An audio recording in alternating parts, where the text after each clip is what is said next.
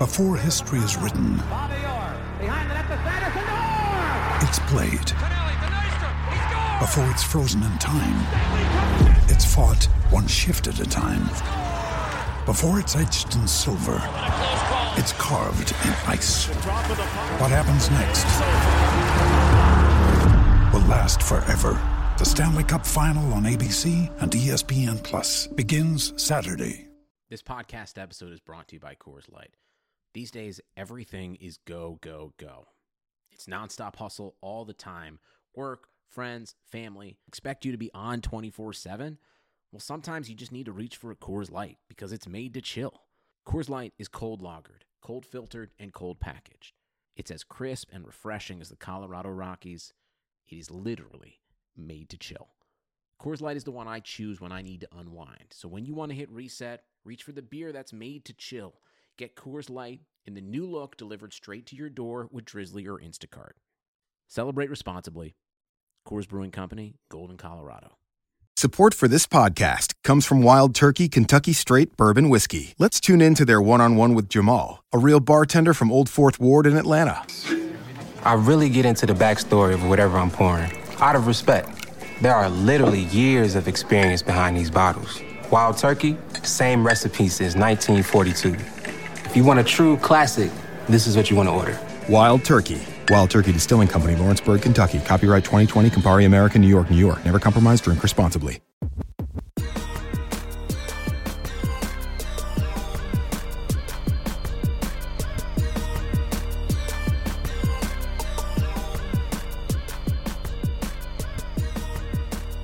Hey, everybody, welcome to the RotoWire Fantasy Football Podcast, the DFS Friday version. I am Scott Jenstad, joined today, as usual, by Andrew Laird. We are sponsored by Yahoo Fantasy Sports. We appreciate them for that. If you could please rate or review the podcast, that would be fantastic. If you enjoy listening to us, could leave us a bunch of stars, leave us a good comment. It does go a long way towards uh, helping the podcast, also helping people find the podcast, which is always a good thing for everybody involved.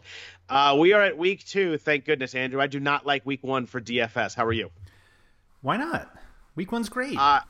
Because I'm a very much like look at the stats, uh, study the game, watch uh, watch recaps of the game, watch the actual games on Sunday, and I get I get none of that week one. I also think that my my season long um, kind of bleeds into my DFS. I'm doing like drafts that last week, and I think like in my head, you know, a good value in season long. I'm like, oh, well, he's really cheap in DFS. I should play him, but it just that doesn't really work that way. So I think I I get a little confused with, in week one, and you know, week two I can kind of really separate them a lot better. I think that's a great point though of like people who wait to draft and there are guys that you're like this guy's going to have a really good season and he's just so much in your mind. You're like going into draft like I got to get this guy or get these few guys and then all of a sudden you're like looking at the DFS page and you're like oh wow he's cheap.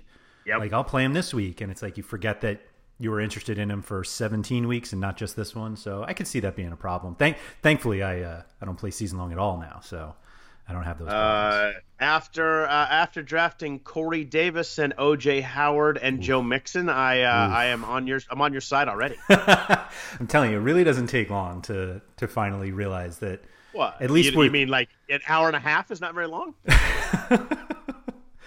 I just uh, for silly stuff like that, like it's uh, DFS. At least makes you feel better just from the. I don't have to like look at these. If you're if you're looking at them as mistakes, like I don't have to look at this mistake all season. They're just gone.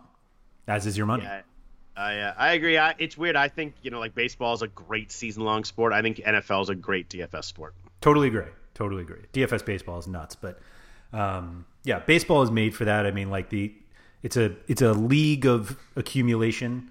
Uh, Yep. Like we love big numbers in baseball that like that span hundred years, and um, yeah, football. I feel like you know everybody knows like the big round numbers in baseball: three thousand hits. It used to be five hundred home runs. Now I feel like people just walk into those. But um, Yeah.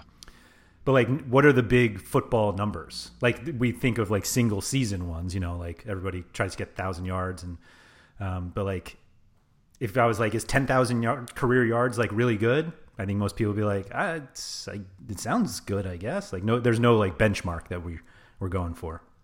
Yeah, I would probably go like 100 touchdowns maybe, but even that is like I think there's like probably 25 guys that have that, but uh, yeah, there's no like there's no like 600 home runs or 3000 hits Right. like you say or 300 wins. It's just it's kind of built a little differently. Yeah, and wins don't even matter anymore, Scott.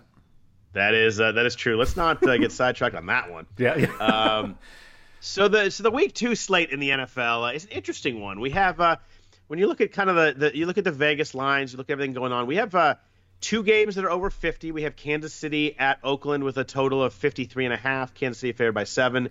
We have uh, the Rams and the Saints, a really fun game in LA. Rams favored by two, over under 52. And then in low total games, we have uh, the Bears at the Broncos. Obviously, the Bears defense and the, the Broncos offense makes this a low total, 40 and a half there. The rest of the slate is all between 43 and a half and 48 and a half. There are there's only one really low game and only two really high games. Uh, this is a slate we're definitely going to figure out uh, which game we think kind of breaks out of that middle mold. Yeah, and uh, it's weird because even some of the ones that are in the middle aren't like expected to be close. Like we have the uh, Ravens Cardinals. Uh, last I looked was 46 and a half, but like the Ravens are favored by 13. Yep. And obviously the uh, Patriots Dolphins, which is the highest one on this little group at 48 and a half. We got Patriots minus. Last I saw was 18 and a half, which um, is just wild. I have I have 18 and a half, the current line at the Westgate Sportsbook in Las Vegas. So yep. Jeez. And then uh, the on the lower side we've got um, Texans Jaguars, which is 43 and a half total, with uh, the Texans minus nine and a half, which is a pretty big, um, pretty big spread. So it's like we have uh, kind of a mix, or a lot of these like in between games. But if you just kind of look at everything by the implied total, like single team totals, then it kind of separates a, a few teams out. It really does. If uh, if you're in Vegas and you're betting that New England game, what the heck do you do with that? Um, I saw a tweet about this. Um, that I thought was really smart, and I apologize to whoever uh, tweeted it because I can't remember who it was. But they said the the smarter play might actually be taking the Patriots over 33 and a half. And that like just forget All about right. the spread, forget about the the game total, but based on like what we've seen uh, on our giant sample size of one uh, Patriots offensive game and one Dolphins defensive game, 33 and a half is like a, a more achievable number. That uh, that's that's a pretty good call. That actually might make sense. Do you think that you know Belichick maybe takes it a little easy on the gas in the second half just because Brian Flores, the, the Dolphins coach, is a is a prior Patriots coach? Uh, no. No. All right. I mean, the words I used to describe Bill Belichick, not in public and not on like a safe for work podcast, um, would imply that no, I think he just goes out for the kill every time the the difficulty with the Patriots, and we'll kind of get into them uh, all throughout, is that like they could score 33, 34, let's call it, in a number of different ways. So you're like, oh, I'll just take Brady, or I'll just take, yeah. you know, and it's like the, the game you take Brady is this Sony Michel three touchdown game, or James White has two, or we get that stupid Burkhead game that um, basically already happened. So like, I don't know, it's uh, it's not as easy as like, oh, let me just get some Patriots. Yeah, no, it's uh, it's interesting as we as we go through. I'm uh, I don't think I'll be rostering too many of them myself. Although if you go back and look at that Baltimore Miami game last week, uh, 59 points with Lamar Jackson throwing five touchdowns. Right. Uh, he didn't even, he didn't have to run. It's crazy. Like everybody said, oh, he didn't run. Well, he didn't need to. They didn't need to take a hit. Everybody was wide open. He was just hitting guys over the top, hitting guys in the seam for easy scores. It was uh, it was pretty uh, pretty wild to see just how bad that Miami defense was. Yeah, and uh, it's funny too because like nobody played Lamar Jackson for his arm. Like nobody. Oh, let me right. take that back. Uh, I saw um, whoever won the FanDuel Millionaire uh, played like the a Ravens passing stack, which is was like so sharp once I saw it. Like they, you know, huge favorites, and everybody's like, "Oh, well, it's Lamar and his legs." But like, right. just he can throw the. He's a quarterback. He can throw the ball too. And uh, as soon as that happened, you're like, "Oh man, I we we all missed that one." But um, yeah, it's it feels subsequently like a game where Bill Belichick's like, "Oh well, I know that you can be beaten through the air, so let me show that you can be beaten on the ground too." Yeah, it's always it's hard it's hard to figure out uh, the Patriots not they're going to blow somebody out, but how they're going to do it. Right, right. You just start building narratives because like either way works. Like you can make just as good a justification for the running game as the passing game. So now you start making things up just to justify the way that you go, which is never a good idea. And just to throw a throw a wrench in there too, we don't really know if Antonio Brown's going to play. Right. Yeah, so exactly. that that totally changes it up too. I, uh, you know, everything you read makes it sound like he's going to play. I just don't know if the NFL is going to step in, obviously, with all the allegations going on, and kind of just put him on the sideline for a little bit. But uh, it certainly seems like if he's allowed to play, the Patriots are going to use him. Yeah, I mean, the, he's there to to be used, and so it's it's they're clearly they're not going to put any discipline on. So like if he's good to go, then it's not like he's coming in uh, after holding out. Like he, well, I guess he sort of practiced with the Raiders, but like you know he's in shape, and um, it's Right. just a matter of you know learning the playbook, which uh, based on who he is, you would think he'd be able to pick stuff up pretty quickly. And um, I don't know, I that's that's a tough one. It uh, it very much is. It makes their passing game really tough to uh, to figure out for Right, fantasy football. right. But um, just a note, we'll, we'll be hitting the, in the most of the games on the main slate. Uh, the primetime games uh, this week we miss out on our Tampa Bay Carolina was last night, and it looks like we didn't miss out on very much. Uh, Cam Newton does not look healthy to No. me. Uh, it's a it's a big big concern moving forward with the with the Panthers offense. Uh, they weirdly didn't use Christian McCaffrey very much last night. Like he at one point in the start of the fourth quarter he had like 13 touches total. It was just an odd game overall, but uh, one that I'm glad we missed from a DFS perspective. We do lose uh, Philadelphia and Atlanta. Uh, that's the Sunday night game. That is available on the Yahoo slate, but not on the DraftKings or FanDuel slates. Uh, good game though. It's a it's a 52 and a half over Yeah. under. Uh, so that'd be that'd be a very fun game. A good showdown game if you're gonna if you're gonna play there. And then uh, Monday night we miss uh, we miss your Jets uh, in all their glory right now, uh, facing the Browns. Uh, it's really too bad that Sam Darnold's hurt because this game, this spread was like a three point spread. And I loved Cleveland before that. I just loved them coming off the uh, coming off the bad game. Not really anything to do with the Jets. I just love the, the, the week two bounce back.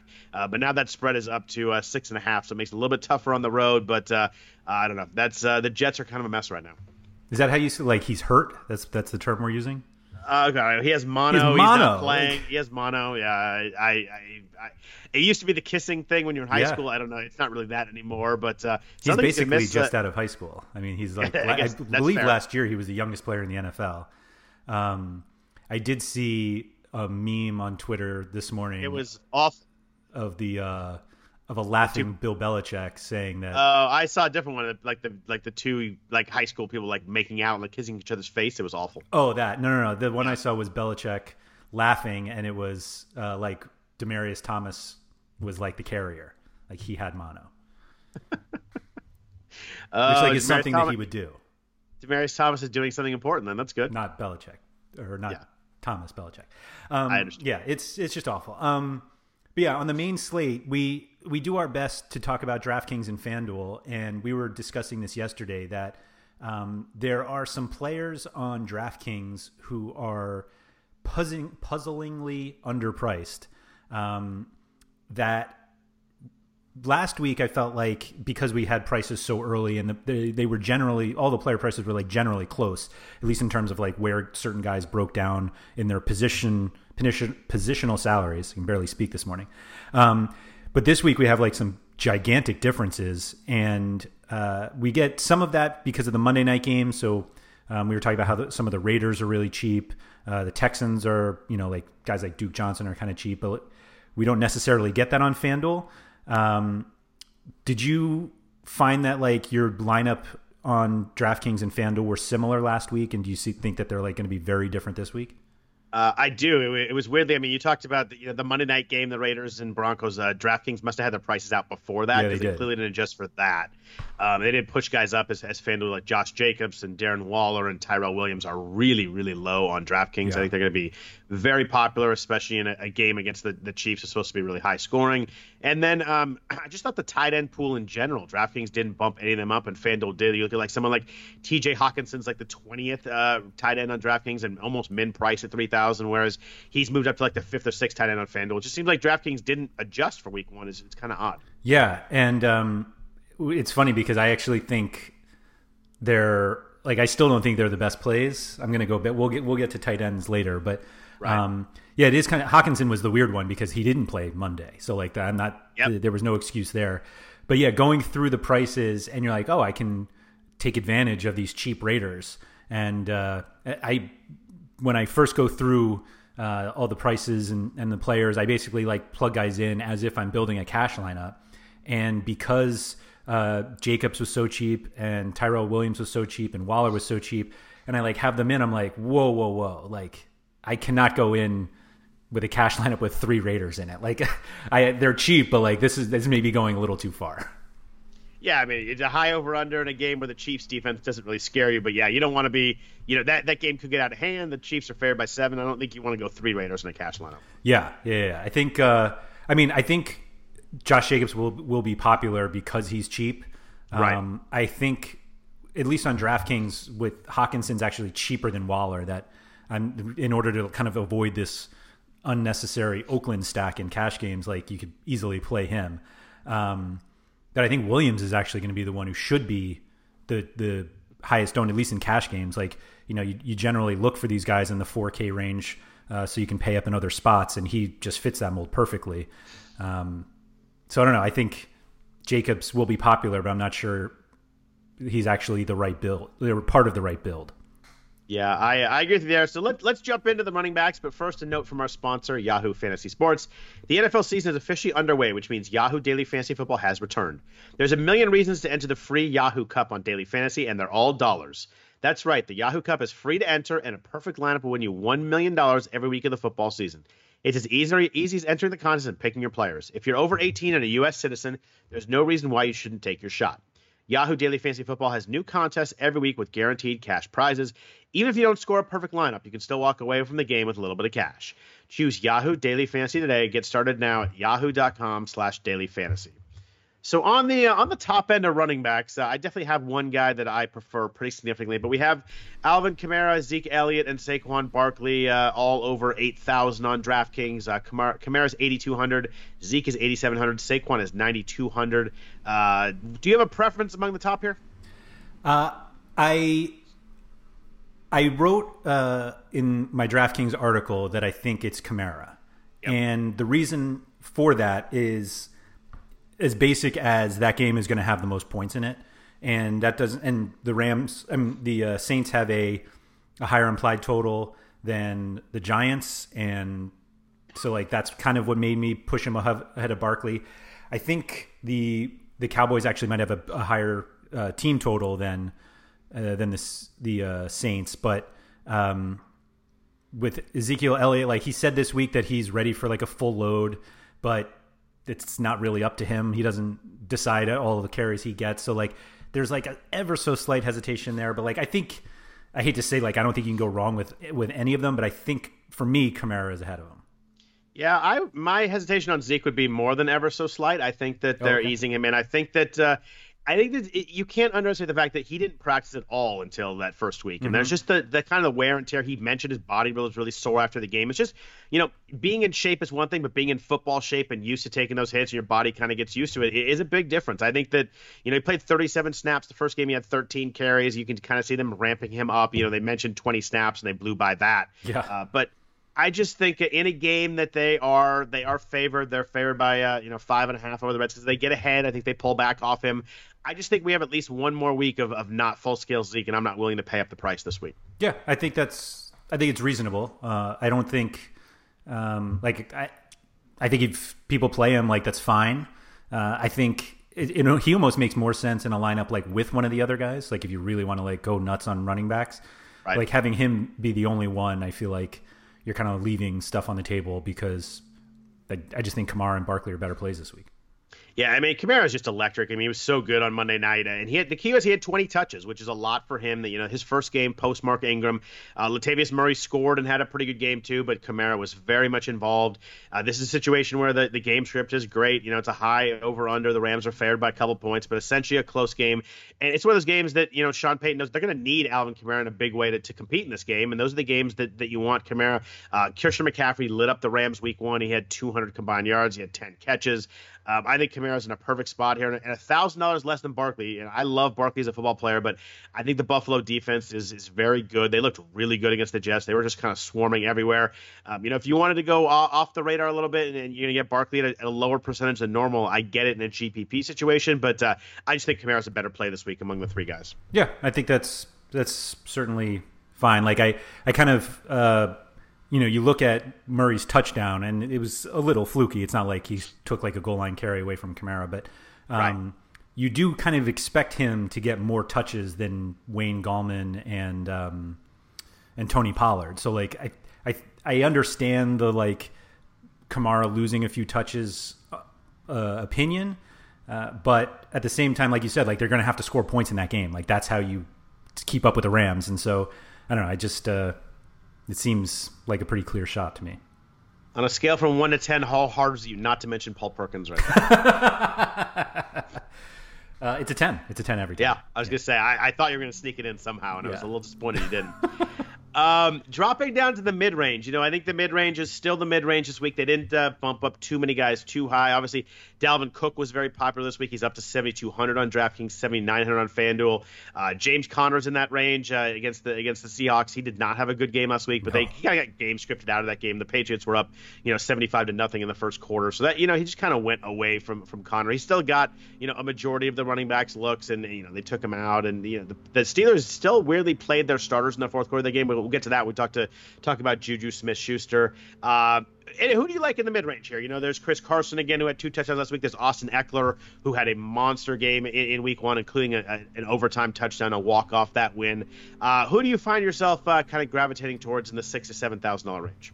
Ekeler like jumped out at me right away. Um, but I think, unfortunately, there are like a lot of guys you can play. Uh, you can sort of make uh, give a reason not to play all of them. It, it, I mean, this is why this is what you get in the mid range. Um, but right. I think Ekeler, just how they used him everywhere, just seemed like such an such a clear path. And now that Hunter Henry's out, and um, looks like Mike Williams might uh, miss time. I'm not. I haven't seen the or they haven't even practiced yet today. So we're, you know we're not sure um, if he's in. So like there are now targets to be had. We'll talk about Keenan Allen a little bit, but like I think Ekeler is the best one of that group. Um, but like I said, like if Sony Michel, like he could have the big game. I don't think you can like rely on him as much. But again, he's the starting running back of a team that is supposed to score a thousand points this week. Um, is Mark Ingram underpriced at six thousand on DraftKings? Uh, I do think so. I think I think people are overreacting a little bit to the to the, the carries by Gus Edwards. I mean, that game was over like yeah. 15 minutes in, and Ingram had a 50 something yard carry in the first drive. He scored twice. He's clearly the goal line guy. That was very evident that he's a goal line. Granted, Lamar, you know, will have some some carries inside the five and score some touchdowns, but uh, Ingram is clearly the running back when uh, when they're in near the goal line. It's just a good spot with Lamar as a threat. I mean, we talked about it a bunch last week. You know that there has to be a linebacker on the other team that has to watch and spy Lamar Jackson. Just the way it is. He's as fast as a regular running back. He's going to run. I know he didn't last week, but he's going to. Um, you know, Ingram last week is 14 for 107 and two touchdowns. There are going to be big holes for Ingram all year. Um, I love this spot. You know, he, he faced the Dolphins last week, who are bad defense, but the Arizona defense is bad too. Like, it's not like he's right, suddenly yeah. facing the Bears this week. I mean, it's at 6,000 on DraftKings, he's probably my favorite play in the mid range. He's up to 7,500 on FanDuel, so a little bit tougher there. But, you know, he's not really a receiving guy. He can catch the ball a little bit. He did a bunch with the Saints, but, you know, they didn't use him much in the running in the passing game last week, but they didn't really need to either. Their wide receivers were running, running wide open. Uh, I love Mark Ingram. I think that I've read so many stories this about, oh, be careful, Gus Edwards and carries. But if you get in a closer game, he's going to be the guy, and if you get a blowout game, he's going to you're likely going to be there because he did some damage early on. Uh, I just think he's over underpriced again this week. I, I agree. The the thing that actually gets me, and it, it was, I mean, I guess it works hand in hand that like everybody's talking about Gus Edwards, but like 14 carries really isn't that many. And I'm looking at the other guys in this range: um, Conner, Chris Carson, Leonard Fournette. Uh, you can even go below Derrick Henry, Marlon Mack. Like it still feels like even in a in a perfect situation for for Ingram, 20 carries seems like a lot, and I kind of want guys who touch the ball more than that. And like obviously um, they don't have a home matchup against the Cardinals, but um, that's like my only hesitation on Ingram. That I'm just not sure that the volume will be there, at least in terms of carries, and so you know there's there's risk there if he can't you know explode for a 50 yard run in every game.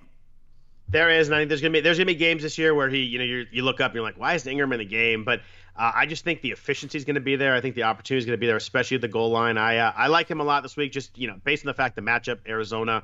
Uh, drafting to six thousand, you know, it's kind of a price play for me. Like you look at someone like Dalvin Cook, who I love, but he's seventy two hundred. Yeah. He's twelve hundred more than Ingram, and looked fantastic week one. But he's off the turf. He's a guy to me that feels always a little bit faster when he's on the turf. He's at uh, at Green Bay. The Green Bay defense looked really good in opening night. I'm probably the biggest Dalvin Cook fan there is, but just not for this week for me in DFS. It's kind of surprising to see the price difference between Cook and Aaron Jones. Like Aaron Jones is fifty four hundred on on DraftKings. It's not like they're the same back, but like you know they're same game basically, and. uh I don't know. Not that I'm playing Aaron Jones at 5400. Like I think the guys in this 6000 range are better, but it just doesn't seem like those two players, particularly with a game at Lambeau, should be like that separate.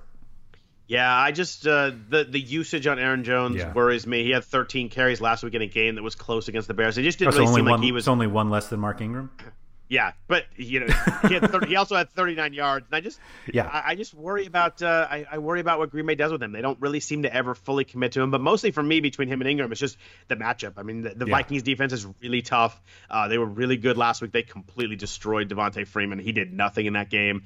Um, I just think it's more matchup for me. As two guys who, you know, I, you're not going to get 25 carries out of, but I just think the efficiency, efficiency and the, and the red zone stuff is, is heavier with Ingram with me than, than Aaron Jones. Yeah, no, I, that's totally totally fair. That I realized that like going through my entire lineup, and I built, I've already built like five or six lineups that I'm just like, I have no interest in this Vikings uh, Packers game, like for any position it seems.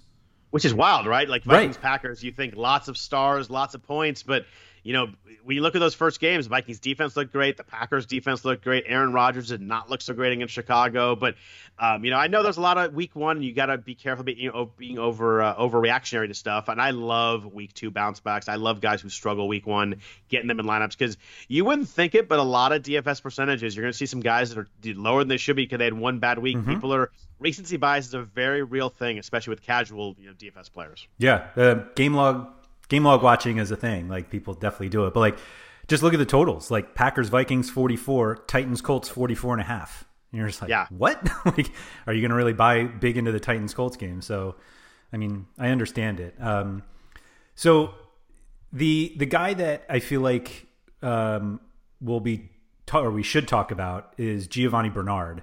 Um, you brought up Joe Mixon earlier. It sounds like he's pretty doubtful to play. Uh, didn't practice Thursday. Um, we're taping this too early Friday to know if he's going to practice. But um, where does Bernard fit um, with you versus these other guys? Because obviously he's kind of he's he's an expensive backup. I'll put it that way. Like he he's um, priced in the range with like Jones and uh, Matt Breida, and but like he, will have well actually Breida will have should have more uh, touches in that game as well. So like where do you look at those two guys and where they fit in with kind of these six to seven thousand guys on DraftKings at least. Yeah, I looked at Bernard. The first thing I thought was like, I wonder if he's like you know forty two hundred yeah. and becomes really interesting. And he's fifty three hundred on DraftKings. Obviously, the the Mixon injury was one that DraftKings did adjust to. FanDuel did too. He's at fifty seven hundred. Yep.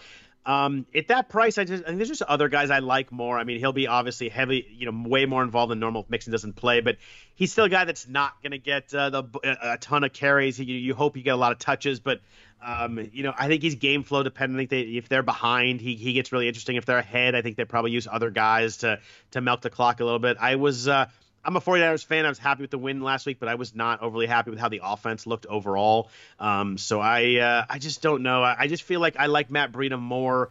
Uh, I think that he's uh, he has more chance to make some big plays in that game.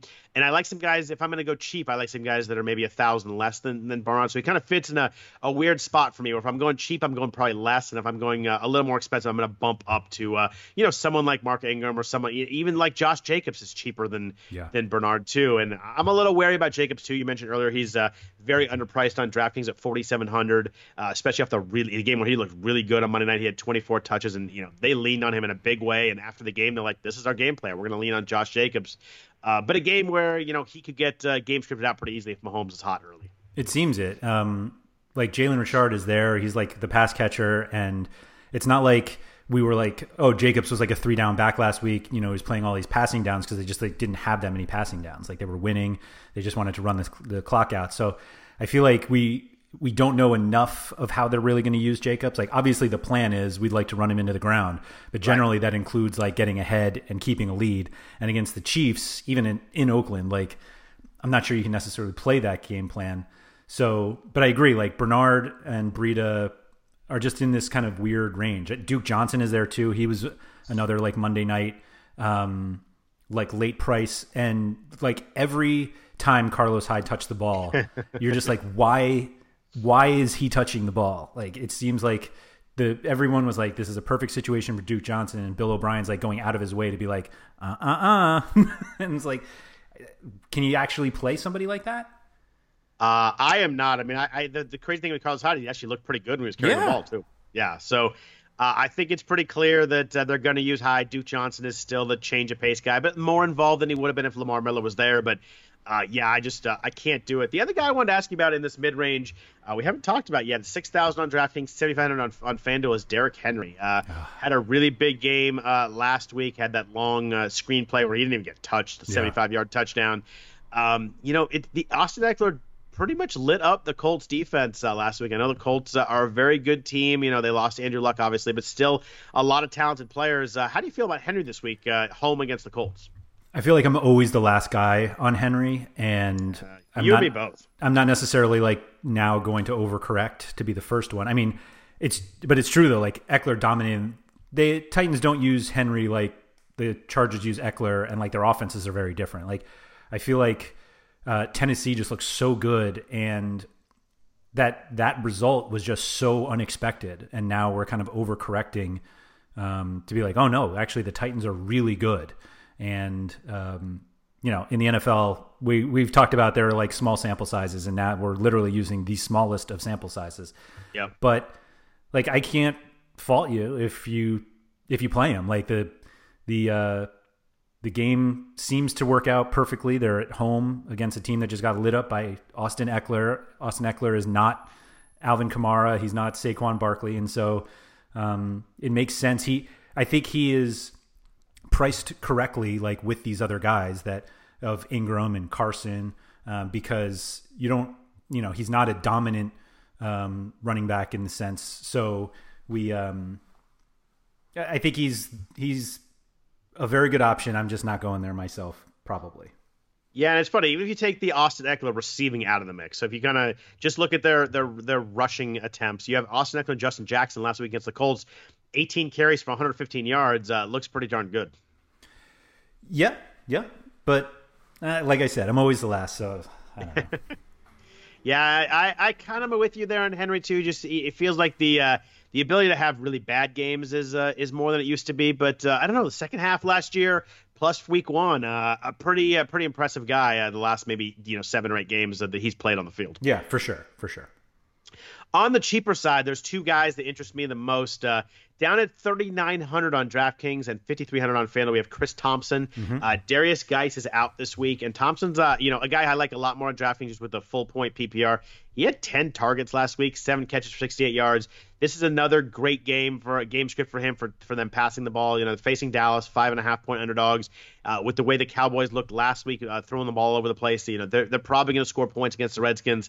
Uh, I think Thompson's underpriced on DraftKings at 3,900. He seems like a really good, like, you know, as you as you build your roster and you get two good running backs, seems like a really interesting guy to throw in the flex spot. Yeah, I think that's a that's a good call. He, I mean, he's not going to be a three down back. Like they still have Adrian Peterson, who will like plod his way to something every time he t- is one of those. Every time he touches a ball, it's not in Thompson's hands. But I like, can we? Are we way overreacting to Washington too? Though, like they're not that good.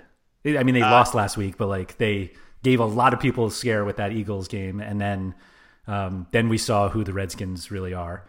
But I don't know. I like. I agree. The the PPR certainly helps, um, but I almost look at it as you're you're using a roster spot on somebody who probably isn't going to produce as much as like a Derrick Henry.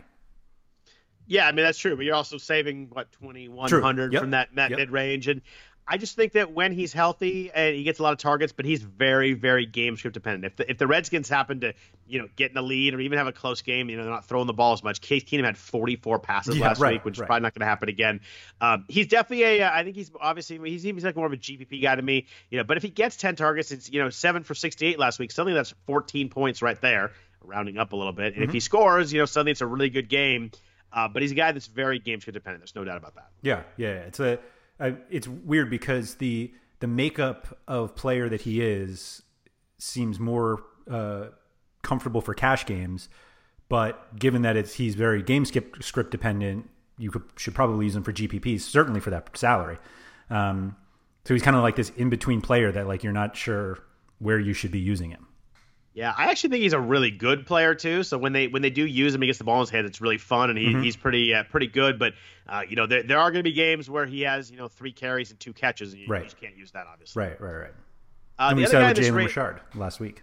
Exactly. The other guy uh, in this range is Devin Singletary uh, mm-hmm. at the Giants, who looked terrible on defense. Singletary uh, only had four carries, but he had 70 yards those four carries. Also had six targets. He outsnapped Frank Gore 45 to 19. Uh, it was pretty clear that uh, he's on the field way more than Gore is right now. Uh, tough guy to play uh, coming off four carries, but any interest in him at 4,200 on DraftKings really cheap against the Giants. Um, I'm confident enough in saying that I've seen every single one of Singletary's touches in the NFL. um, the, like the Jets couldn't touch him. Like right. he looked, he was by far the most expos- explosive player on the field, and they, it seemed like Buffalo figured out later in the game that he should be on the field more. It's it's obvious that if they get ahead uh, he's not going to be the answer though. Like he's going to be the guy to, to bring them back uh, because like he can score anytime he gets the ball, and Frank Gore is will get you three yards every time, and that sometimes that's what you need. And so um, I think he like Singletary will always have kind of this ceiling or this cap on his ceiling because.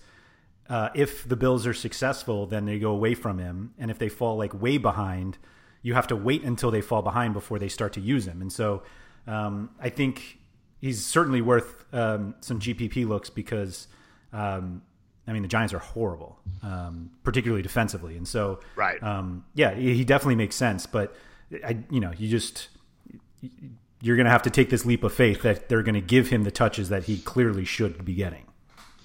Yeah, for me, it's uh, you know, kind of looking at the running backs as a whole. I'm a lot, a lot of Kamara on the top end. Uh, I'm going to be mixing and matching probably Ekeler, James Conner, and Mark Ingram in the middle, and then uh, sprinkling in some uh, some Chris Thompson, Devin Singletary, and Josh Jacobs at the bottom. Anybody else uh, that we haven't talked about running back wise that you wanted to uh, you focus on?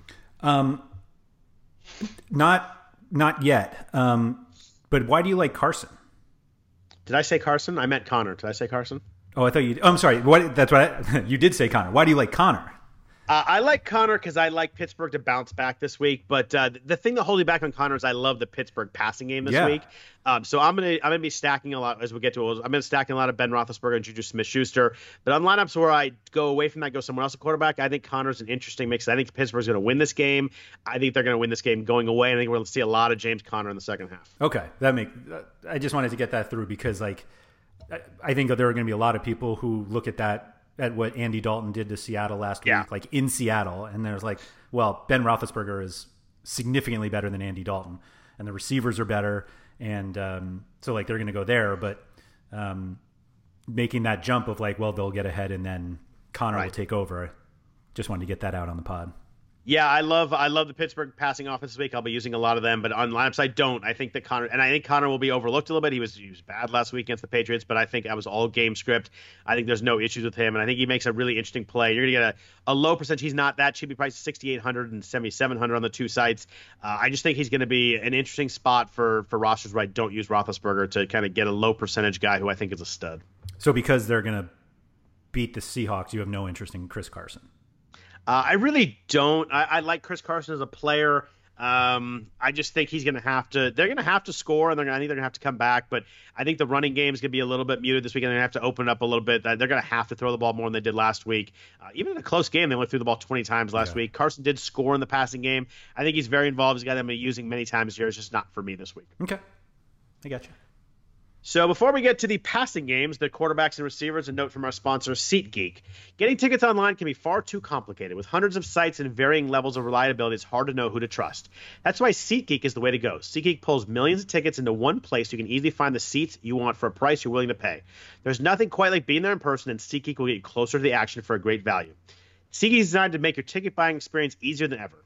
By searching multiple ticket sites and grading every ticket based on value, SeatGeek helps identify immediately identify the best seats that fit your budget. Plus, every purchase is fully guaranteed, so you can shop for tickets on SeatGeek with full confidence. Make SeatGeek your go-to ticket source for everything from sports and concerts to comedy and theater. I actually have the SeatGeek app on my phone myself. It's by far the easiest way I've found to shop for tickets. I actually used the SeatGeek app last year. I was in Brooklyn for a for some work, and I went to a Warriors uh, Nets game. Ooh. It was really easy. My buddy went on SeatGeek. He got two tickets. Actually, could could text me the one ticket uh, on the SeatGeek app worked out perfectly. It was really easy. Uh, there's a lot of great events coming up. We have college football every Saturday now. Of course, a full NFL slate that we're breaking down currently every Sunday. Also, the Major League Baseball playoffs start in three weeks. SeatGeek's a great place to get seats to watch, to watch Matt Chapman and the boys in Oakland make a deep playoff run.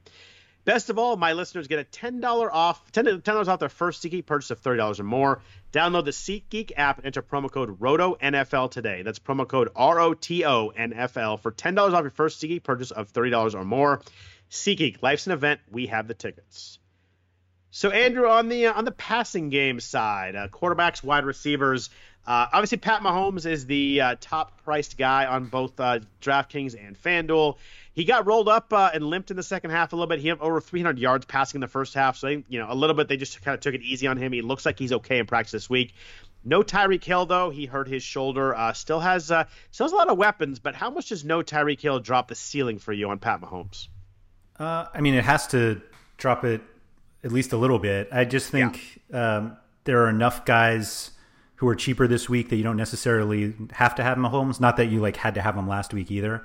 Um, but it makes it a little tougher. Not tougher, but like you're you're not as reliable with a, like a chief stack now without Hill. Um, obviously, plenty of people are going to be on Sammy Watkins because yep. he's the number one guy now. The um, the conversations that like people are having about like whether Sammy Watkins is good or not. Not, I mean, obviously he's good, but like people are saying like he's either a top ten wideout in the league or maybe he um, you know, is like so overrated. It seems like the injury thing is really the only thing that holds him back, which is basically held him back from being as good as he was last week for his whole career. So, um, I mean, theoretically, it gives more touches to or looks to Travis Kelce, but um, I don't know. I, it's it was more uh, that I was more negative on the on like a Chief stack than I was specifically about Mahomes himself.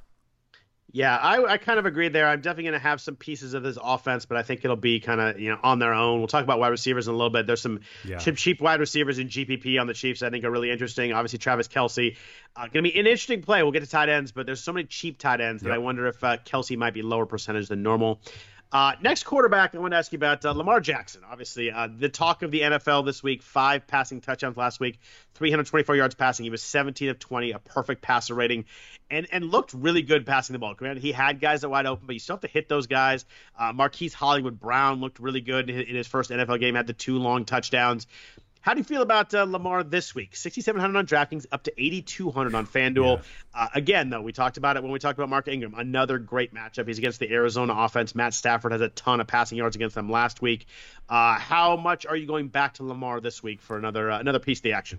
I feel like everybody got really excited about Lamar Jackson both like last week and when he took over last year because he was always on the cheaper side, and so it felt like you were stealing him because – you really didn't have to like lay out that much. And now like we're getting to the point we've gotten to the point where like you're going to have to pay to to get this production. And right, um, you know, it's a 10 a.m. body clock game for the Cardinals, which you know is always uh, something people like look for. I mean, there's it's it's like still strange to me to like look at this Ravens team and think like this is an offensive juggernaut.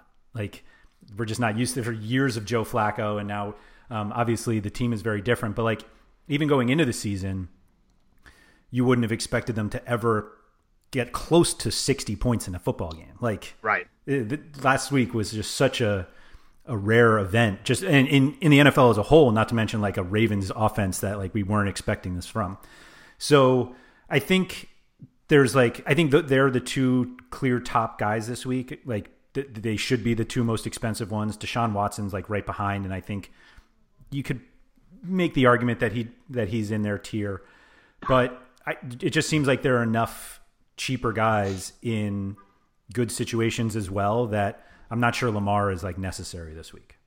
Yeah, there's there's two quarterbacks they'll get to that are both under six thousand DraftKings and eight thousand FanDuel I love. So that yeah. I'm kind of the same way. I just there's other guys I like more, but I think it'd be interesting this week because Arizona's defense is not good, but I, I wonder what we're going to see. You know, if is Miami's defense bad or is like historically bad? I think right. we'll find out this this week. You know, you get Arizona team that's just bad. I think that they had a few moments against Detroit, but uh, you know Stafford lit them up pretty good. But uh, I just I think we'll get a, a, good feel this week about just how far off that chart Miami is in terms of the awfulness of their defense. Well, it was just such a peak passing performance from Jackson. So like, what happens if he just goes back to like where he normally is, right. which is still like fine. I mean, he's not an elite. But you're not going to be hitting 60, 70 yard plays with that much ease against any other defense. Exactly. Exactly. Well, we don't I mean, think was, so. This would be the. So, it was so easy. Yeah, yeah, yeah, for sure. And uh, you know, they were like, now we're like, oh well, he can throw really well, so like now the rushing is just kind of extra. Whereas we used to think the total opposite.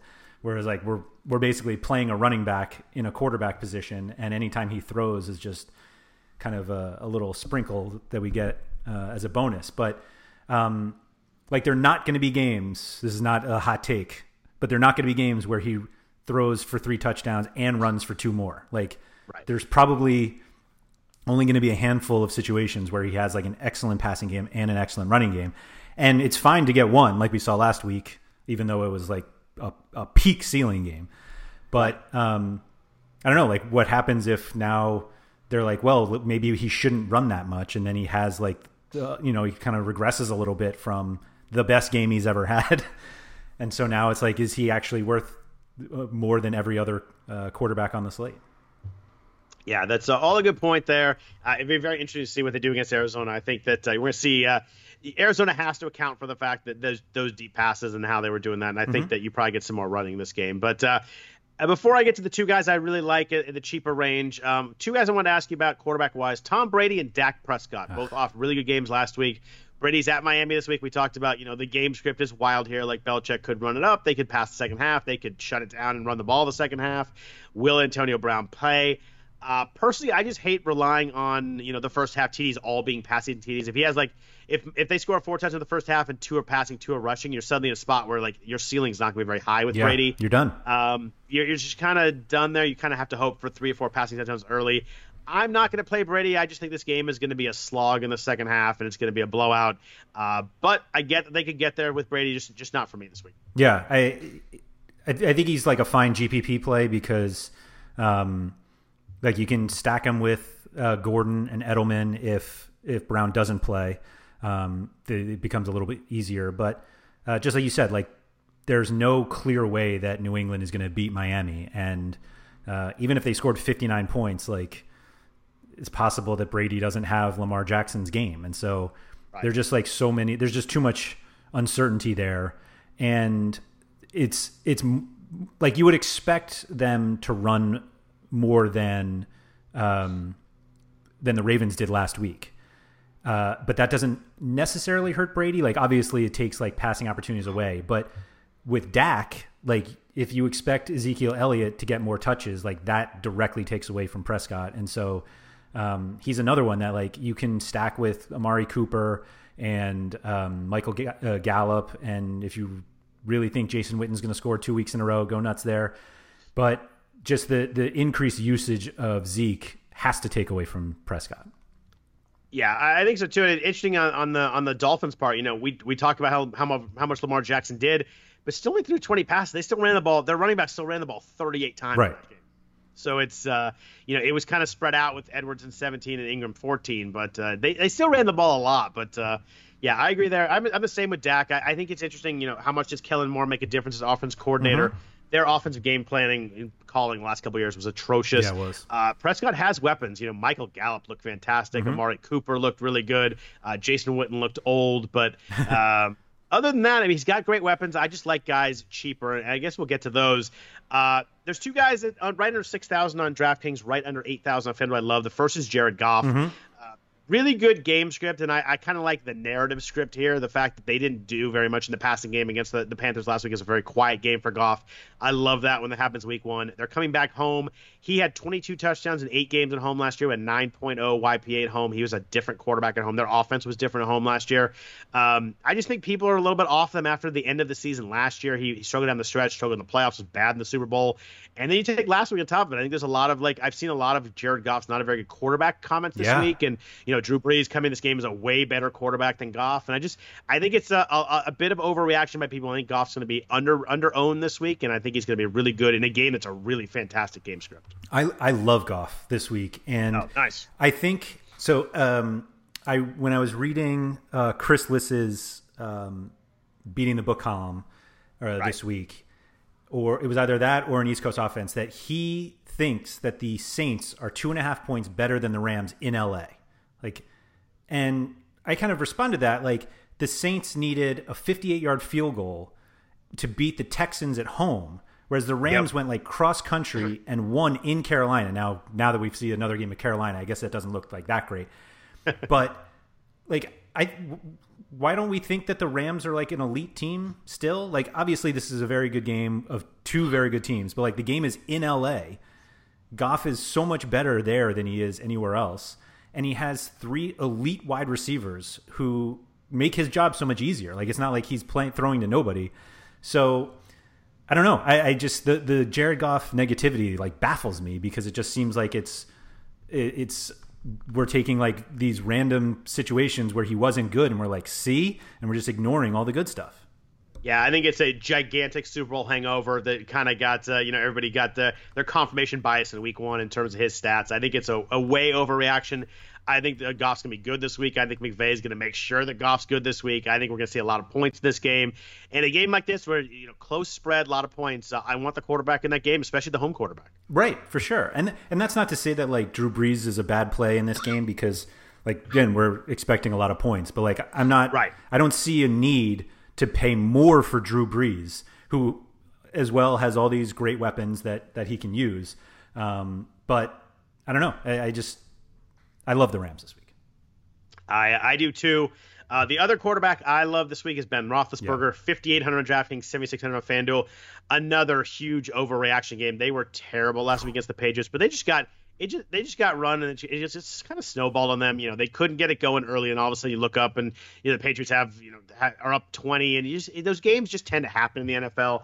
Um, I trust Roethlisberger to bounce back pretty big this week. Uh, you know, and it's hard to ignore just how bad that Seattle defense was last week. There, uh, we talked about last week. I think Seattle's defense is super overrated just because they're the Seahawks and everybody thinks they're still good. They have almost none of the players that they had. That whole right. Legion of Boom is gone. Kam Chancellor's gone. Earl Thomas is gone. Richard Sherman's gone. Those are three like all-time defensive backs that have left that left that team over the last few years. And their secondary is just not good. Andy Dalton had 418 yards. John Ross had two big touchdowns, and they were both like broken plays, mistakes in the secondary. It's not John Ross just beating them. You know, there's a ball, kind of a jump ball, and Ross just out jumped the guy. It was a bad play by the DB. The other one was a flea flicker where they totally got burned on it, and, mm-hmm. and Ross ran for a touchdown. But you know, Tyler Boyd had a lot of action. I just, you know, anytime you see Andy Dalton throw for 418, I get it that the Zac Taylor, Sean McVay offense is different there in Cincinnati. They're a lot more interesting than they were last year, but I just think the Seattle secondary is really bad. I think Roethlisberger is going to exploit it in a big way. Uh, it, Goff and Roethlisberger is for me, and it, it, price down are, are, my two main quarterbacks by a pretty significant margin. And the benefit about Roethlisberger is that it's significantly cheaper to stack like the Pitts, the um, the Pittsburgh passing game than it is the Rams. Like right. you're not going to get Robert Woods, Brandin Cooks, and Cooper Kupp cheap, but um, Juju Smith-Schuster is obviously on the higher end. But when you have Moncrief, who had like a just abysmal in that game. It was really bad, but like t- ten targets, it's like tough to avoid yeah. that. It sounds like they're going to keep throwing to him. And then uh, James Washington um, is like the star of the of air yard of the air yards list. Um, yeah, that and those two guys are significantly cheaper than a lot of the wide receivers that you're going to look at. So like a, a full Pittsburgh stack um, makes sense. And I think like you were saying, like you think that Seattle is going to have to throw a little more. So if you want to throw like uh, Metcalf in there from Seattle, like I, or um, you know, you can probably stack this game because um, it's not you know it wouldn't be shocking if this was one of the higher scoring games of the weekend.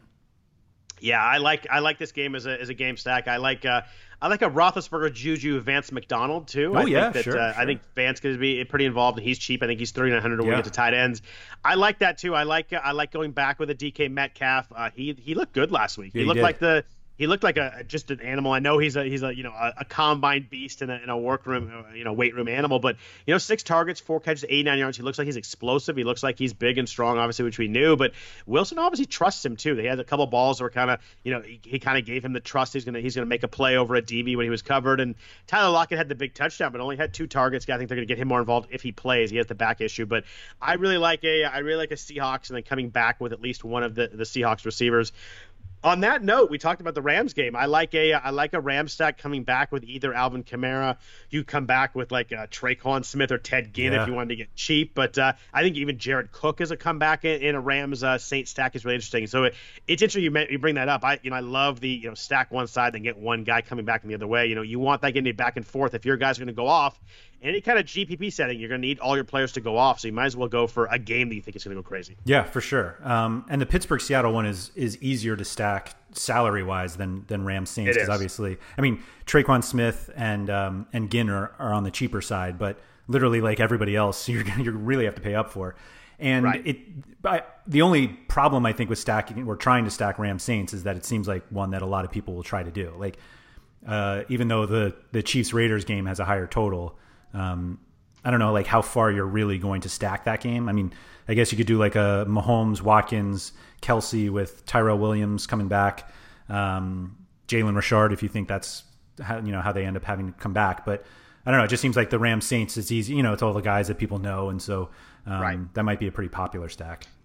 Yeah, I'm a I'm a big fan of the uh, the Steelers Seahawks. Uh, I think that game's going to be going to go over. I think that game's going to be really interesting, and I think that we're going to see the Seattle secondary get lit up again. Yeah, I mean, like you said, uh, uh, I don't know if it was last week or one of the earlier pods that we did that, that Seattle is definitely overrated defensively, and it really is the secondary that's the like the worst part of it, and so yep. that plays perfectly to Roethlisberger. And I think it's going to take two or three, maybe four weeks before people really fully get uh, get that with Seattle. Yeah, totally agree. Totally agree. The one game Any, I wanted to okay. ask you about. Yeah. 49ers at Bengals. Can we stack this game? Uh, I think it's a kind of a sneaky one. I think that the you know the Andy Dalton and the Bengals looked different with with Zac Taylor calling the offense. Uh, I think the 49ers pass rush must improved. You know, a lot of Jameis Winston's mistakes were them getting pressure, getting in his face, and, and the interceptions. But uh, yeah, I think you could if you wanted to. I don't think I'd go full stack, but you could go something like, uh, you know, I actually preferred Tyler Boyd this week over John Ross. I think that the John Ross hype will be a little bit much, and you could go with a, a Dalton uh, Dalton Boyd stack and then bring bring Matt Breida back the other way. The problem with stacking this game is it's almost impossible to figure out 49ers receivers. You'd have to go yeah. George Kittle. George Kittle, I think, if you went uh, went that way. Yep, yep. Which I mean, I like it. perfectly I fine mean, with me. Yeah. Kittle, uh, Kittle, you know his game looked quiet last week, but uh, you know if you look closer, he had two touchdowns called back by holding yeah. penalties. Yeah, yeah. And he is, I mean, they're feeding the crap out of him. He's clearly the guy. The rest of the receivers are kind of, you know, who's open at that moment. But, you know, George Kittle had, uh, what, he have uh, 10 targets last week, eight catches. He's clearly the the focus in, in a heavy, heavy way in that passing offense. And it's very much not Dante Pettis. It is very much not Dante Pettis, who is uh, definitely having that star, uh, getting a little less, a uh, little less shine in that star but each and every week. Yikes! I mean, I don't know if I was more surprised by that or the Tyler Lockett situation. Although, like the Lockett thing was always funny to me because he was like a low volume, high efficiency guy, and everyone's right. like, "Well, Doug Baldwin's gone, so the, the targets have to go somewhere else, and so they're definitely going to go to Lockett." And we kind of ignored the fact that like maybe they just don't throw as much even though they didn't even throw that much already and so everyone's like this lockett result is shocking and it's like no this is literally tyler lockett this is what he is and, and that was a game where they they trailed some of the time yeah. and it was a close game the whole time they still only threw the ball 20 times yeah it's uh I, I, I don't know how you how anybody can feel good about tyler lockett on a week-to-week basis yeah, and especially he's got a little bit of a now back injury back now. Issue, so yeah. yeah. I mean that's a terrible thing for receivers. Speaking of receivers, uh, my favorite guy in the top end this week, uh, you know, I, think pretty obviously from how we're talking about the Pittsburgh game is Juju Smith. He did have a toe issue he got in the last drive. I had no idea why they were in, why they were throwing the ball down 33 to three or whatever it was. Um, but you know, you know, we mentioned that uh, the, the Seahawks secondary. We've already talked about that. But you know, uh, Tyler Boyd and John Ross last week, 15 catches, 218 yards, two catches, two touchdowns combined. A huge week. I love Juju this week. 7,500 on DraftKings. 8,100 on FanDuel. I think he's my play this week over DeAndre Hopkins, Michael Thomas, uh, Davante Adams. I think he's my favorite play up in that range.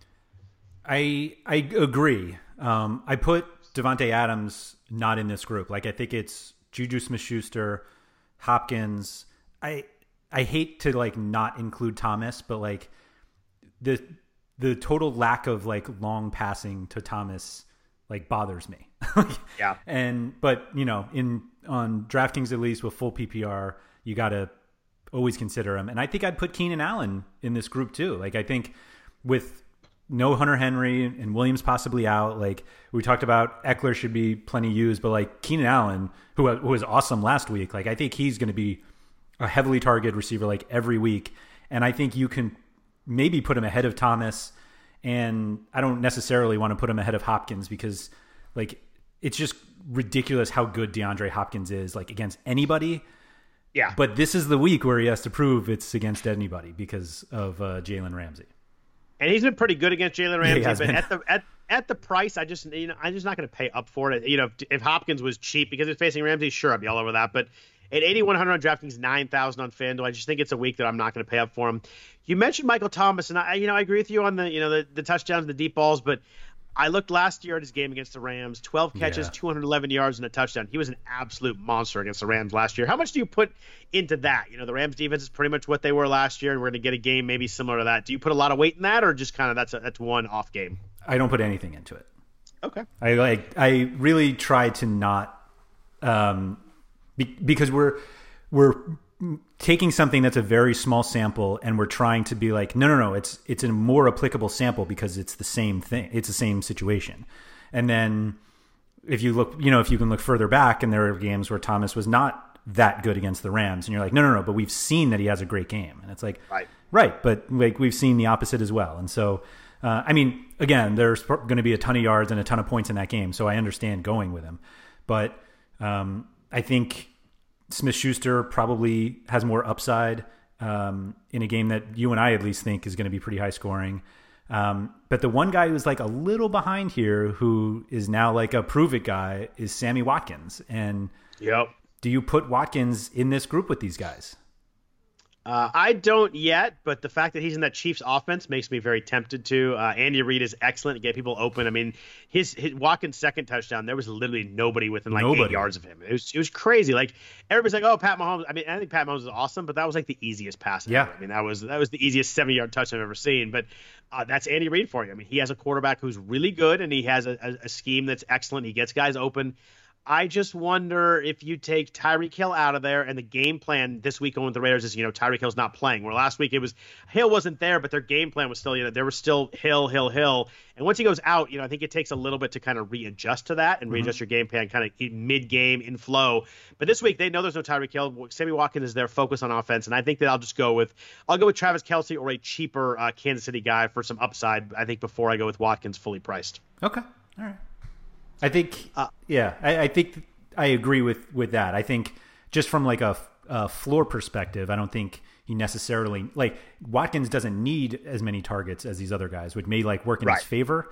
But um, in when you're playing guys in this range, like you're expecting a ton of volume, and um, the the Chiefs have been able to, and obviously Hill has been around for a lot of it, but like the Chiefs have been able to be successful without necessarily like feeding Watkins, and so if you're just relying now on a few like broken plays or missed tackles so that he can go for 80 yards, like that's not as reliable as guys who are as heavily targeted. Yeah, and the, the Raiders secondary did not look good last week. I know that. I mean, they uh, they, they didn't face a powerful offense in the, in the Broncos, but Courtland Sutton 120 yards, Emmanuel Sanders at 86 yards Yeah. and a touchdown. Uh, so I certainly am not uh, am not fading anybody against the Oakland defense. I just think that Sammy Watkins fully priced.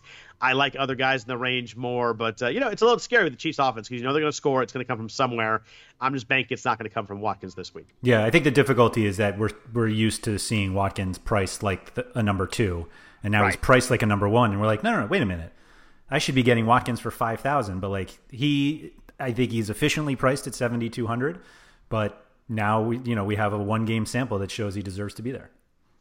So we talked about the uh, the Rams offense a bunch with Jared Goff. We've got Robert Woods, Cooper Kupp, and Brandin Cook, 6,400, 6,300, 6,000 respectively. Do you have a preference among these three guys, or just gotta kind of you know stack different guys in different lineups? Do you have a, do you have a, a feel for which one of these guys you like the most? Uh, Cooks always seems to be third for me um, Me- because me, too. I, it's just a, a big play guy, but he's always Yeah. third for me too, just based on targets. Exactly, and that's that's always the way I look at it. And so uh, when I like started building a cash lineup, you know, if I if I had one with Goff, and it's like, all right, well, let me go get Kupp or let me get Woods. Kupp usually is ahead just because um, like catches are more important. Not that he's getting like so many more looks than Woods, but but Cooks is always the the third consideration for me, at least in cash games, because it just seems like they're he's always throwing to Kupp and and Woods, and so it, the difficulty is that he because he kind of spreads it out, they become less reliable, which you know is why we get them for a thousand or two thousand dollars less than the upper tier guys. But um, I Kupp is ahead for me, um, but you know if you said I like Woods, then I, yeah, I'm not going to kill you on that one. Yeah, I think it's kind of close. I I do like Woods. He's probably my favorite guy in the situation. I just think that you look back at you know, game logs last year and obviously the 13 targets week one, he just always is involved. There's never a game where he has under, you know, seven targets. Say there's a couple last year, maybe one was week 17, but every game, uh, you know, he had, I think he had three games all last year where he had less than seven targets. He's just always involved. Uh, I think this game is going to be very back and forth. Woods is my favorite guy. I'm, I'm Kupp second, also um, 10 targets last week. He looked, uh, he looked pretty good for that, you know, coming back off the knee injury. I just think what you're getting a little more explosiveness from Woods, uh, maybe a little more, uh, Kupp, they do like Kupp in the red zone a, a, good amount, but I just think Woods. I think you have the you have the targets plus a little bit more big play than you do with Kupp. I think that's a perfect read. That's that's exactly right. And I feel like Cooks, you have the it's the opposite. You have the big play, but you don't necessarily have the targets. Right. Uh, you mentioned uh, Cincinnati, San Francisco, a game. Uh, a guy I really like this week is Tyler Boyd. Interesting enough, you know, almost everybody uh, we see, you know, FanDuel has a higher uh, salary cap, so they're, they're, they're, the players are almost always higher. He's actually cheaper on FanDuel. He's 6,300 on FanDuel, 6,500 on DraftKings. He's a big time FanDuel play for me.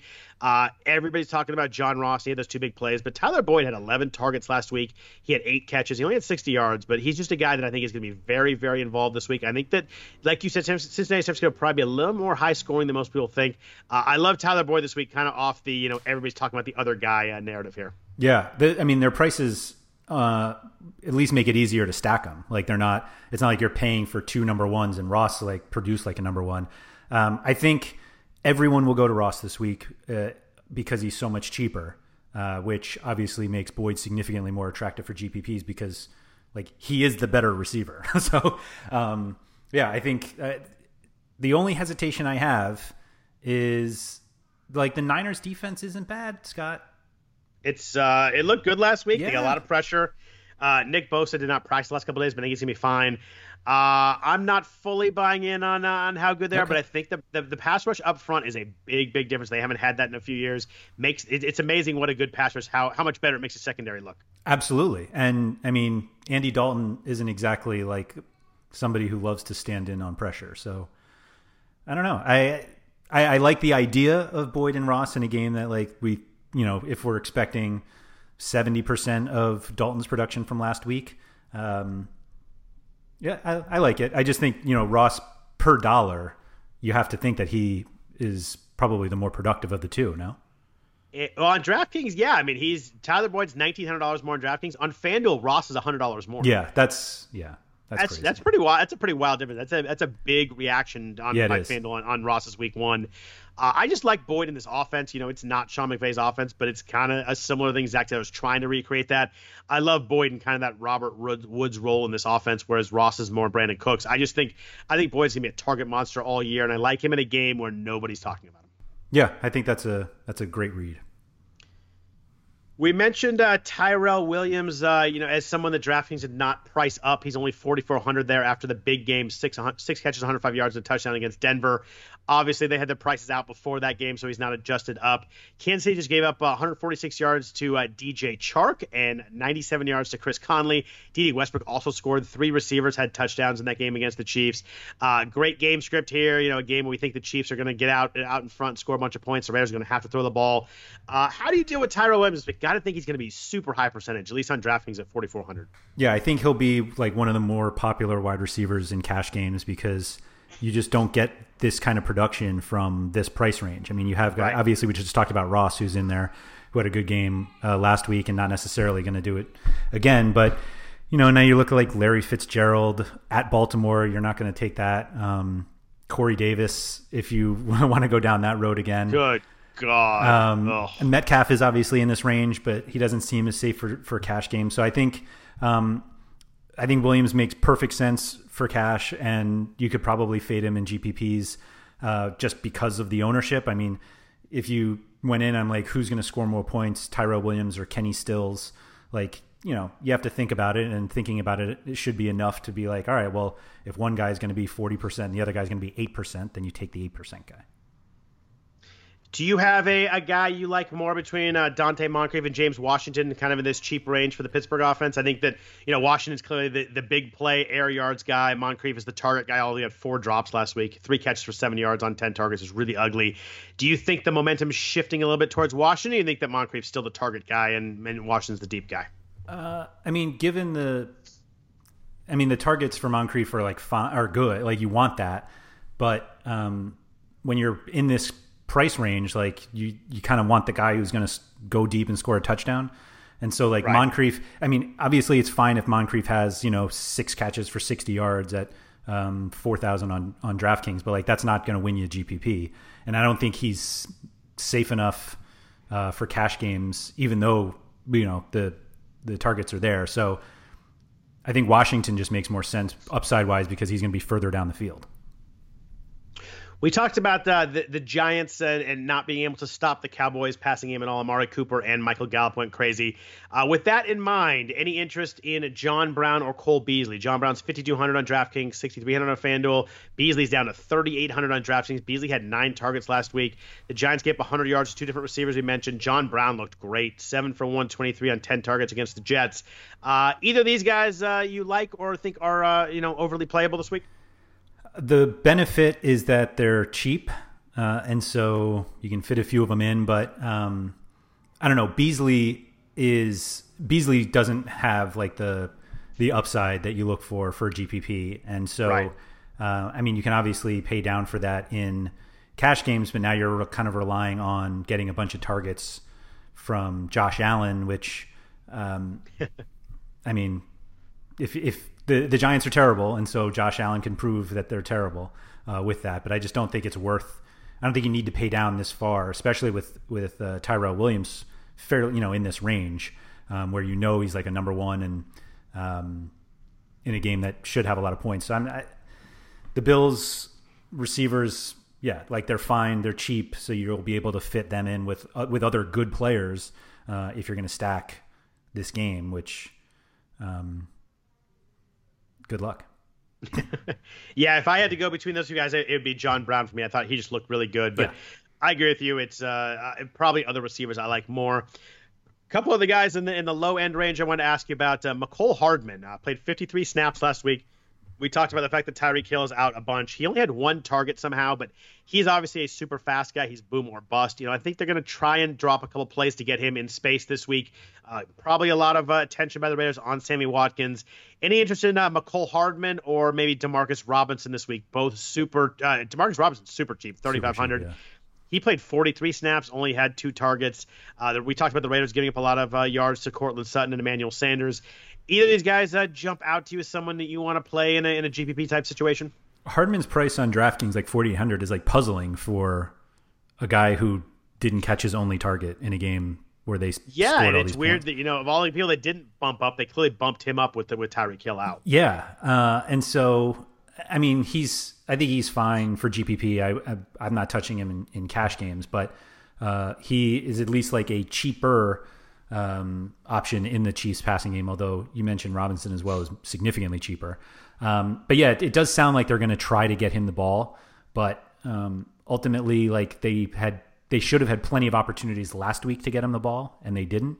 And so, I don't know. It's a he's like a, a question mark that makes me makes it tough for me to to go there just based on some other guys that I don't want to call them like proven, but like uh, you know I feel like you're going to get more out of somebody like Ted Ginn, who's cheaper because like you know that they're going to be throwing, and even the the Pittsburgh guys are in this range, and so like where you're, you're going to have to make like a significant jump for Hardman to like justify just not not even like the salary, just like using the roster spot on him.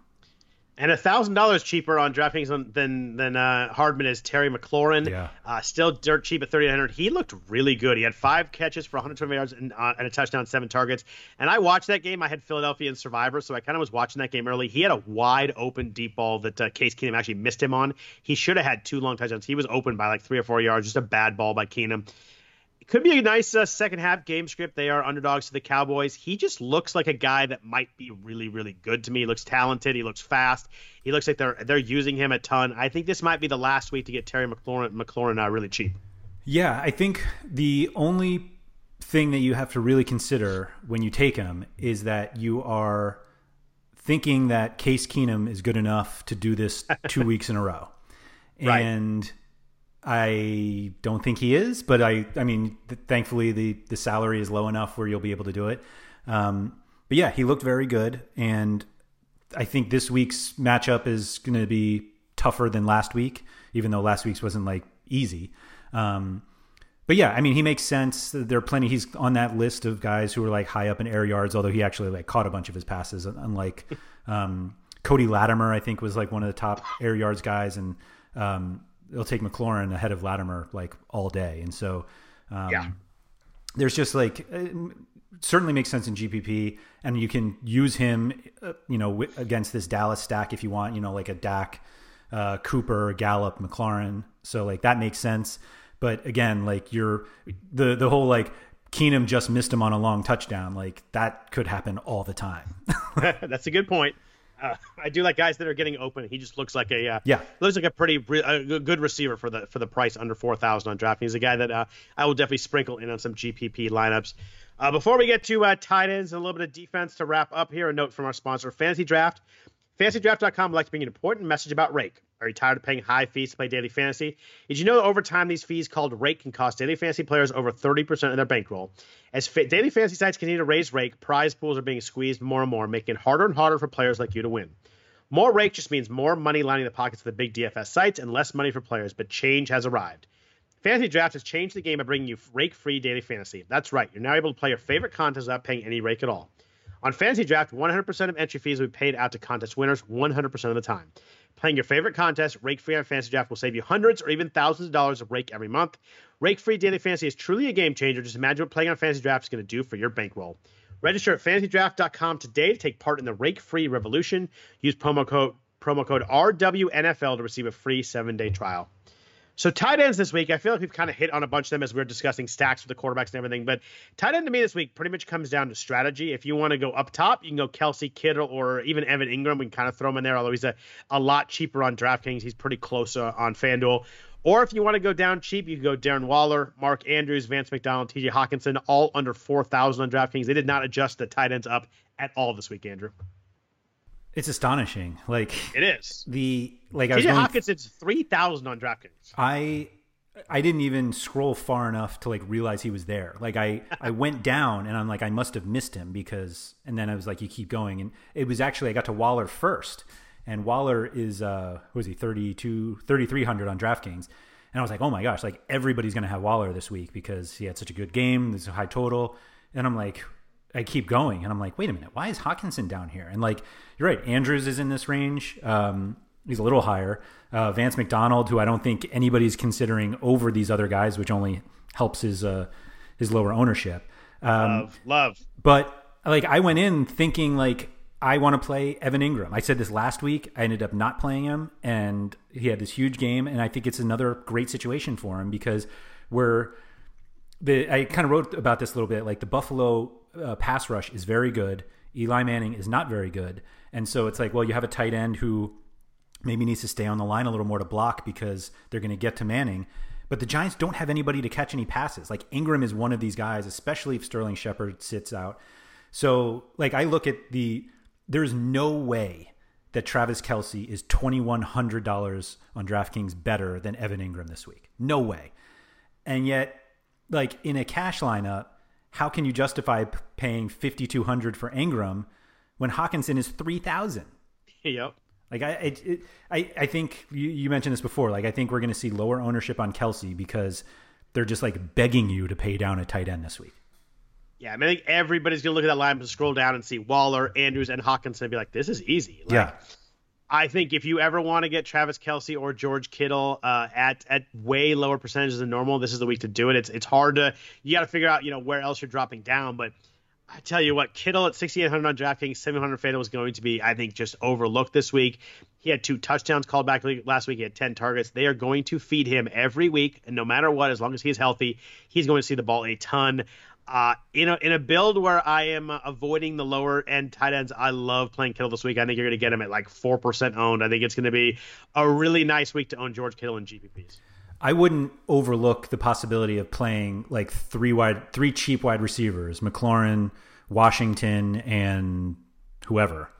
Uh, I was going to say Cody Latimer, um, and then playing Kelce and Kittle. That'd be that'd be a really cool build, man. One that fits if you want to go cheap at wide receiver. Right. So like you're you're basically playing Kelce and Kittle uh, instead of like Keenan Allen and Watkins right. or Uh, we didn't even talk about the Minnesota Green Bay game. We casually mentioned Adams, but like Thielen and Diggs, uh, I don't think anybody's playing them this week. But they like threw you the ball. They threw the ball ten times last week. that's a fair point. They, they should throw more this week. Yeah, I Um, mean they were they were way ahead, but I mean it's it's clear that they're they're shifting a little bit towards running the ball more. But yeah, it's uh, if you want Thielen or Diggs at a, at a way lower percentage than normal, this is the week. Right. So like, there, I mean, there are a number of like guys in the Kelce Kittle salary range who are wide receivers. We didn't even talk about. I mean, like Kenny Golladay is there, T.Y. Hilton. Like, I think those guys are perfectly fine, and they're fine enough that people will go to them in these price ranges because they're like, oh, I'm just going to pay down a tight end. That um, playing both, like Kelce and Kittle, can be just as productive as any of those wide receivers. Yep. And if you have both of them, like even if they're in, even in a situation where they're both owned, and we don't even think they're going to be owned this week, like who on earth is going to have both of them? Uh, nobody's gonna have both of them. And Kelce was three for 88 last week on eight targets, and uh, Patrick Mahomes missed him in the end zone because he attempted Yeah. a no look pass on purpose. Yeah, maybe he'll look. so. I mean, yeah, he'll look this week, and no Tyreek Hill. Uh, you gotta love Kelce getting very involved. They're gonna. We've got Sammy Watkins and then a bunch of kind of you know younger, un, unproven receivers. It's got to be a week that I think that Mahomes is gonna lean pretty good on Kelce. yeah, it, I mean, unfortunately, we kind of said that last week. that Right, it would seem like a good Kelce week. Although, like If, he'll, if he looks, if he looks at him, it is a good Kelce week. he was wide ass open in the end zone. It was ridiculous. fair point, fair point. So among the cheaper guys, we've got I think that the three popular ones will be Andrews, Hockenson, and Darren Waller. Waller was not uh, priced up because of the Monday Night Football game we thought, but maybe they just didn't price up uh, Yeah. tight ends at all. Do you have a strong preference among the three if you are going to go down to that range? Uh, for me, I love shifting to Vance McDonald. I mentioned that earlier. Uh, I don't like his targets last week. All four of his targets were in the fourth quarter, kind of in garbage time. They were not used at all in the first three quarters. But uh, Seattle gave up nine catches, 93 yards to CJ Uz- Uzomah and Tyler Eifert last week, so they can obviously be gotten in their secondary, as we mentioned multiple times. Do you have a guy in this lower range that you, you like more than the others? Uh, it was going to be Waller until I saw Hockenson's price. Like I just didn't expect. I I I saw Waller's price and I was like, okay, that makes it makes sense because we see Josh Jacobs price down and Tyrell Williams price down. So I was like, oh, yeah, that's fine. Um, and I just what you can do with a three thousand dollar Hockenson elsewhere in your lineup is just too good to pass up for me. Yeah, I think that's a good point. He had 142 air yards, Yeah. 25 more than any other tight end. Um, six for buck 31 on nine targets, and obviously the, the matchup gets tougher this week. You know, he had Arizona last week, this week against the Chargers. I almost said the Clippers every time I see LAC. I think Clippers. Um, I still search for San matchup, but- Diego. yeah, no doubt. Tougher matchup, but I just think he's incorrectly priced on DraftKings. He's six thousand on FanDuel. He's twice as expensive. So you can you could definitely move around on FanDuel between different uh, Yeah. tight ends. And you can.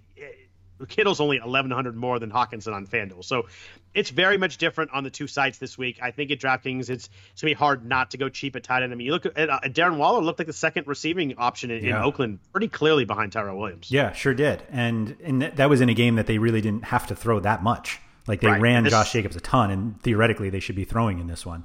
Um, Yeah. One Eight- last eight targets in that game, and he gets the Chiefs this week. You gotta like that. E- Exactly, exactly. One last thing on Hockenson. He's hundred dollars cheaper this week than he was last week. Well, I mean, he didn't do very much last week, so it makes sense. very odd. It just felt like someone hit three instead of five or something. It was Something. something, like a, a flat out mistake. Yeah. Um, defenses really quickly last week. Uh, Got to give you a lot of credit. You uh, we were talking defenses. You mentioned the lower owned uh, San Francisco 49ers. They had two interceptions returned for touchdowns. Richard Sherman and Ahkello Witherspoon. Uh, you called that really well. You just pretty much nailed how they're going to play against Jameis Winston. So props on that one. Uh, who's your uh, sneaky defense this week? Because I'm just going to ride that until it uh, gives me a reason not to. The New York Football Giants.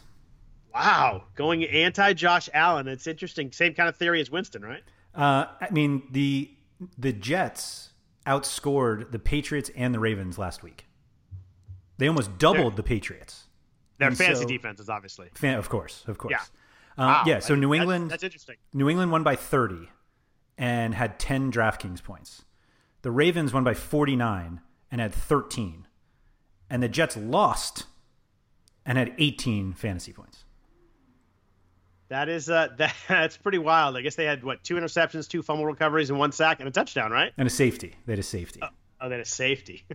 And I think the Jets uh, defense is better than the Giants, but Josh Allen is like fits the Jameis Winston. Like they're they can be a little sloppy. the turnovers are there, and you can pay thirty nine hundred for the Bears at Denver. You can pay thirty eight hundred on DraftKings for the Ravens home against Arizona. Um, New England is thirty seven hundred. Those are the three most expensive. Um, or you could save fourteen hundred dollars and go with the Giants. I uh, I like the other side of this game. I like Buffalo at 3,400 on DraftKings. Uh, their defense looked really swarming to me. They had four sacks against Sam Darnold. Mm-hmm. Uh, I think they're going to force Eli into a lot of mistakes. They could. I think that uh, yeah, I think that's going to be that's a good one for me. I like them on DraftKings 3,400. The other one's interesting to me. Huge price disparity. Uh, the Texans are 4,800 on FanDuel and 2,800 on DraftKings going against a new quarterback in Gardner Minshew. Uh, clearly, FanDuel priced that up. They priced up a lot of kind of injury uh, situations, and they did that one too. Just the large disparity there. I think that uh, you know, anytime I can get a, uh, a, a defense that you know, went against the Saints didn't look great, but I think is gonna gonna make some waves. And obviously, J.J. Watt is a, a special player. Anytime I can get that at 2,800 against a new quarterback, I know Minshew looked really good when he came back against the Chiefs, but they're gonna game plan for him this week. They're gonna show him some different stuff. If I can get that under 3,000, that uh, it's interesting to me and a, a shot I want to take. It seems like Minshew's game last week could be like the best he's he'll ever be. Uh, I agreed. And he was he was really good, and I was shocked by it. Right, like to the point where you were like, "Why did they even spend all this money on Foles if they had this guy?" Right. Um, but yeah, so now we've got a whole week. Um, I, I, I totally agree. I think the Texans are a great pay down option as well. Um, they're probably better than you know they're probably worth the three hundred away from the Giants, but uh, yeah, that does seem like an odd um, price discrepancy because um, like the Texans should control that game pretty easily. Uh, yeah, one would think, and I, I, think that they'll force Minshew into some mistakes. So that's uh, them and them and the Bills are probably my two favorite defenses. But I'm gonna look at the Giants. That's an interesting one at, at a super low price, and you got to always like when you can lock that in. And uh, after your 49ers call, I'm on board with uh, your defense calls. the irony is that um, coming from soccer, and this applies to hockey as well. Like goalkeeper, we joke around is like for GPPs, it's the most important position on the like anywhere, but it's by far the hardest to predict. And right. uh, I am horrible at picking goalies. like either sport, I'm horrible at it. Like we have a thing in our. Are you just picking soccer goalies to win? Uh, it's win saves, uh, clean sheets. Like the, that's basically it. And just a lot of times, um, the way that the scoring system works, a lot of saves can make up for allowing a bunch of goals. But anyway, okay. Um, so the variance is just very high, and I'm so bad at it that one of the features that we offer uh, as part of a RotoWire subscription is access to our uh, subscriber chat, where people will ask me who my goalkeeper is, and they will specifically choose a different one. Like I, I, I have it, just horrible goalkeeper luck, and defense in football is kind of the same thing. Like right. the, they're all based on the on the odds uh, generally, uh, and so if you pay down, you know the variance is there, blah blah. blah. And week one, I nailed it, but I have to warn everybody that there are a lot of similarities, and I'm very very bad at the things that are similar to picking NFL defenses. Well, uh, my my whole theory for week two is not to overreact to week one, except when for when it comes to you in defense. I'm gonna overreact. I'm gonna overreact fully to that one. Okay. Okay. Um, we'll we'll know like obviously when we pod next week if I have a streak going, or maybe it's just that the 49ers are really good. It, it could be those uh, those defensive ends are a little different. Uh, mm-hmm, I didn't like mm-hmm. did not like how um, Garoppolo looked overall, made some good balls, made some really bad passes. So I think this week will be interesting to see uh, if he can step it up and kind of get some of the more of the rust off. But their defense looked uh, looked way different to me for sure. Yeah. Yep. And I mean, a pass rush will take you very far in the NFL.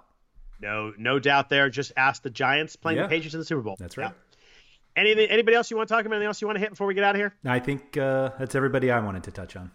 Beautiful. Well, thanks everybody for listening to the RotoWire Fantasy Football Podcast, the Friday DFS version. Uh, if you want to follow us on Twitter, Andrew is at RotoWire Andrew. I am at Scott Jenstad. Anything you want us to address in future podcasts or any ideas or comments, we would happy to uh, happy to take them there.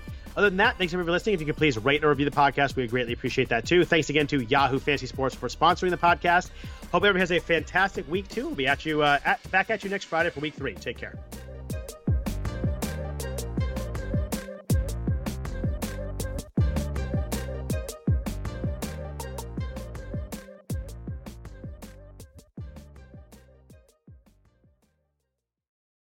Everyone is talking about magnesium. It's all you hear about. But why? What do we know about magnesium? Well, magnesium is the number one mineral that 75% of Americans are deficient in. If you are a woman over 35, magnesium will help you rediscover balance, energy, and vitality. Magnesium supports more than 300 enzymatic reactions in your body, including those involved in hormonal balance. From functional medicine doctors to mental well being and female hormone experts, we all know that magnesium is the one mineral to improve all aspects of well being and health. But which one? Magnesium Breakthrough from Bioptimizers, the trusted choice recommended by leading experts with seven best absorbed forms of magnesium to ensure your body receives the support it needs for overall well being. Go to bioptimizers.com slash balance today and use code BALANCE10 for 10% off. Support your journey to wellness at B-I-O-P-T-I-M-I-Z-E-R-S dot com forward slash balance. Magnesium Breakthrough from Bioptimizers, your foundation to optimal health and vitality.